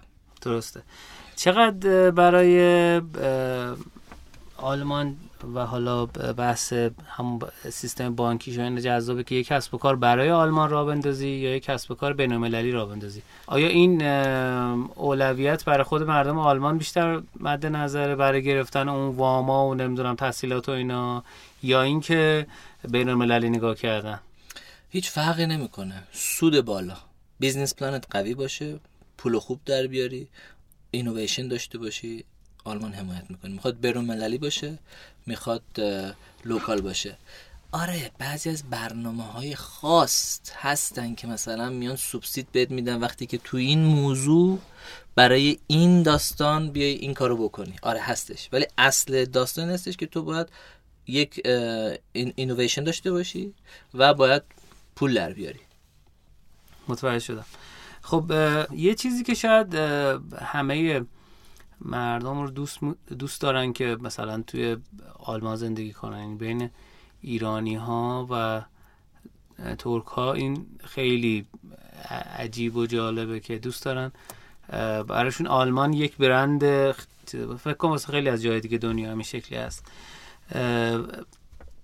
یه داستانی که وجود داره بحث مالیاتشه. یعنی یک از چیزایی که بعضی فرار می‌کنن از اینکه شرکتشون رو تو آلمان ثبت بکنن یا اینکه بخوان با آلمان در ارتباط باشن اون بحث مالیاتشه. این مالیات آیا بر همه بالا یا اینکه بر اساس شرایط کسب و کار و اینا متفاوت میشه؟ من این شا... شایعه رو قصلا قبول ندارم. اتفاقا خود من تو آلمان شرکتم ثبت هستش. مالیاتم هم تو آلمان تا آخرین سنتم میدم. با کمال میلم میدم. ما توی ایران و آلمان یک قراردادی داریم که قرارداد دو مالیاتی هستش. اگه تو آلمان بدی تو ایران نباید بدی تو ایران بدی تو آلمان نباید بدی. یعنی یه چیزی هستش. یعنی از لحاظ قانونی من تو ایران مالیات نمیدم چون که دارم همه چیز رو تو آلمان مالیات میدم. چرا؟ نکن تو آلمان همه چی حساب کتاب داره. همیشه اصولیه. تو ایران مالیات میدی طرف یهو یه چیزی واسه می‌ذاره مثلا انقدر. گفت ای بابا انقدر سود نکردم. نه ما تحلیلمون این کرد انقدر. یه انکر می‌زنن بالای بالا. حالا تو با هزار تا داستان بیارش پایین تر و اون اصلی که حقشون هستش نمی‌رسه. ولی انکر رو می‌زنن حالا تو هم با روش های غیر اخلاقی مثلا باید یه جورایی بیاریش پایین. این خیلی بده. من شخصا کاملا از سیستم مالیاتی ایران میترسم. چون که خیلی بی حساب کتاب تره و چون که پول توشه گرگم توشه. ولی تو آلمان هیچ گرگی نیست. تو سیستم مالیاتی آلمان هیچ گرگی نیست. یک اپسیلون هزارم درصدم رشوم من ندیدم توی آلمان. برای تو مالیات حالا تو بحث دیگه وجود داشتش ولی تو بحث مالیاتی نبود. یعنی اونا خیلی تو این زمینه حساس هستن و دقیق. این نکته اول. نکته دوم وقتی که اصولی داری کار می‌کنی یه سالی دارم ازت. آقا تو داری یه میلیون سود می‌کنی. داری سود می‌کنی. داری از ساختار امن قوی امکانات آلمان استفاده می‌کنی؟ از سودت نمی‌تونی سی درصد مالیات بدی. میگه دیگه این دیگه تمام میشه. و نکته دیگه تو ایرانش هم همینه. حالا دارم میگم سی درصد حدودیه. تو ایرانش هم همون سی درصده.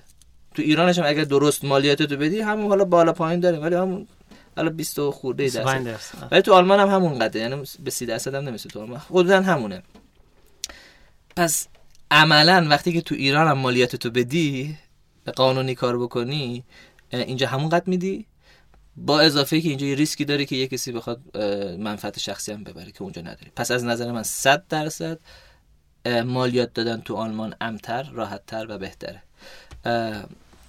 اشتباه نگیر با دوبه که مثلا حالا فریزون می‌زنی اونجا مثلا مالیات نمیدی. ولی اگر به عنوان ایرانی بخوایم مثلا بحث بکنیم نه. مالیات آلمان چیز بدی نیست. فریزون البته امارات هم فکر می‌کنم خیلی شرایط خاصی داره و بیشتر یعنی یعنی خیلی باسه حداقل ایرانی ها محدودیت خاصی داره توی فریزون. چون اگر طرف بیاد معاف از مالیات بشه تو فریزون هم بیاد با تمام دنیا هم بتونه ارتباط برقرار کنه خب این دور دادن تحریم و فلان میشه که فکر می‌کنم با خیلی از قوانین اومدن جلوش گرفتن. حداقل آماری که من از چند ماه پیش داشتم در خصوص ثبت شرکت توی مناطق آزاد امارات. مشکل اصلی ایرانیا بحثشون پولشویی تحریم نیست. درسته که پولشویی از تحریم میاد چون که بانک سیستم بانکی اجازه نمیده و و و باید با صراف کار بکنیم و صراف KYC درست نمی‌تونه انجام بده و در نهایت. ولی اصلش برمیگرده به اون موضوع. یعنی درسته مشکلاتی وجود داره ولی همشون قابل حل هستش. اگر هم تمیز کار بکنه. خب خیلی عالی.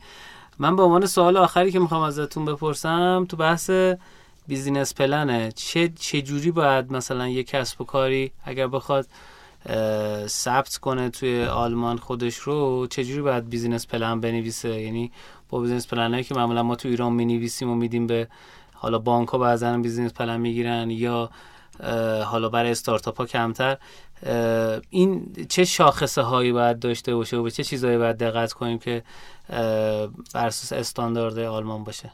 نکن استاندارد business plan مهمترین موضوع این که بفهمی یک آدم مقابلت می‌خواد بفهمه تو چیکار می‌کنه. علم غیب هم طرف نداره. پس باید همه چی تو درست و قابل هضم برای طرف present بکنی. این یک پس این اصولش. حالا من اشتباهی که توی خیلی از business plan ایرانی می‌بینم از طرف ایرانیا یک این استش که درست حسابی business شون رو توضیح نمیدن. کوتاهی می‌کنن. qualification تیمشون رو نمیارن business plan financial plan درست حسابی نمیارن. و از همه مهمتر ایرانیا ریسکاشون رو نمی‌بینن. میگه آقا من این کارم ریسک نداره. آقا هیچ چیزی در دنیا وجود نداره که ریسک نداشته باشه. تو اگر ریسک نداری یعنی تو نفهمیدی. تو اصلا آگاه نیستی. یک آدم چی میگن کور هستی که اصلا ایرادای خودتو نمی‌تونی ببینی. و این هستش که وقتی که توی business plan ت اتفاقا ضعفاتو درست بیاری وسط برای آلمانیا جذاب تره ریسکاتو واقعا بیار و از اون فرصت هم استفاده بکن بگی من اول این برنامه هم دارم برای این ریسک. این ارزشمنده. توی ایران مثلا خیلی سعی می‌کنن همه چی به عنوان marketing مطلق توضیح بدن. مارک آره business plan در اصل یه tool marketing ی هستش. ولی این که تو آلمان tool marketing با صداقت بیشتر قبول دارن که مثلا بگی اینا مشکل وجود داره این امکان داره پیش بیاد ولی من برنامه این هستش که اینو با این نحو این ریسک رو minimize کنم. یعنی بحث اصلی اینی که من چجوری می‌خوام پول در بیارم برنامهم چیه پیش بینیم چیه برای این و چه ریسکایی برای کسب و کارم وجود داره. یعنی اون ریسکا حتی مهمتر از بخش آره حالا مثلا ریسکی که مثلا خیلی زیاد می‌بینم تو چیزی که انجام نمیدن رقیباس میگه ما رقیب نداریم. خب مرد حسابی همه چی رقیب داره. میگه باشه هیچ کسی نمی‌دونم من دارم یه لیوان مثلا با دستگیر آهنی می‌زنم. و هیچ کسی دیگه نمی‌زنه. پس رقیب ندارم. خب بله ولی مردم دارن که از یه لیوانای دیگه آبرا می‌خورن. حالا اگر آب, آب رو نمی‌خورن از لیوان از یه شیشه ای که می‌خورن. آخرش آدمه آب رو که یه جوری می‌خوره. پس اونا همه اینا باید برای تو رقیب هستن. وقتی که بگی من رقیب ندارم کارم خیلی نوآوری فلانه اوکی نوآوریش باشه ولی همه چی رقیب داره. همه چی ریسک داره. تو ولی اینا رو نیاری وسط یعنی نشون میده که تو اصلا تحلیلت پاک نیستش تمیز نیستش. درست نیست. خیلی عمالی متشکر از شما. متشکر که دعوت ما رو قبول کردین و در خدمت شما بودیم. من فکر کنم شما اولین بار که اومدی ایران یعنی شرکت ثبت کرده اینا افتخار داشتم که براتون سال 92 سه بود فکر کنم. یه رویدادی برگزار کردیم و اینها و خب بعد مدت ها هم دیگر دیدیم و خلاصه این باعث شد که شما رو دعوت کنم رادیو در خدمت شما باشیم و از تجربه شما هم استفاده کنیم. خب اگه دوستان بخوام با شما در ارتباط باشن اگه سوال خواستن بپرسن چجوری می‌تونن؟ اول از همه خیلی خوش گذشت. مرسی این وقت گذاشتی واقعا استفاده کردیم. شما. این اگه دوستان بتونن بخوان با ما در ارتباط باشن من خودم شخصا نظیری زاده dot official تو اینستاگرام خودم جواب میدم. لطفا دوستانم فارسی ننویسن. فینگلیش بنویسن چون که خودم هستم پشتش. حالا شرکتمون هم هستش تو اینستاگرام. می‌تونن دوستان از اون طریقا باشن. بازم لینکدین هستم. می‌تونن دوستان با ما در ارتباط باشن. و وبسایتمون نظیریزاده دات دی ای هستش در اختیار دوستان. ما خوشحال میشیم. بیشتر تو گفتگو باشیم با بچه های اقتصاد ایران و اگر کمکی بتونیم بکنیم در خدمت دوستان باشیم. درود بر شما. متشکر. متشکر از شما شنوندگان عزیز و گرامی که در قسمت برنامه با ما همراه بودین. امیدوارم که هممون رشد باشیم بدون چشم داشت بتونیم به همدیگه کمک بکنیم تا جامعه بهتری داشته باشیم. متشکر از اسپانسر برنامه شنوتو.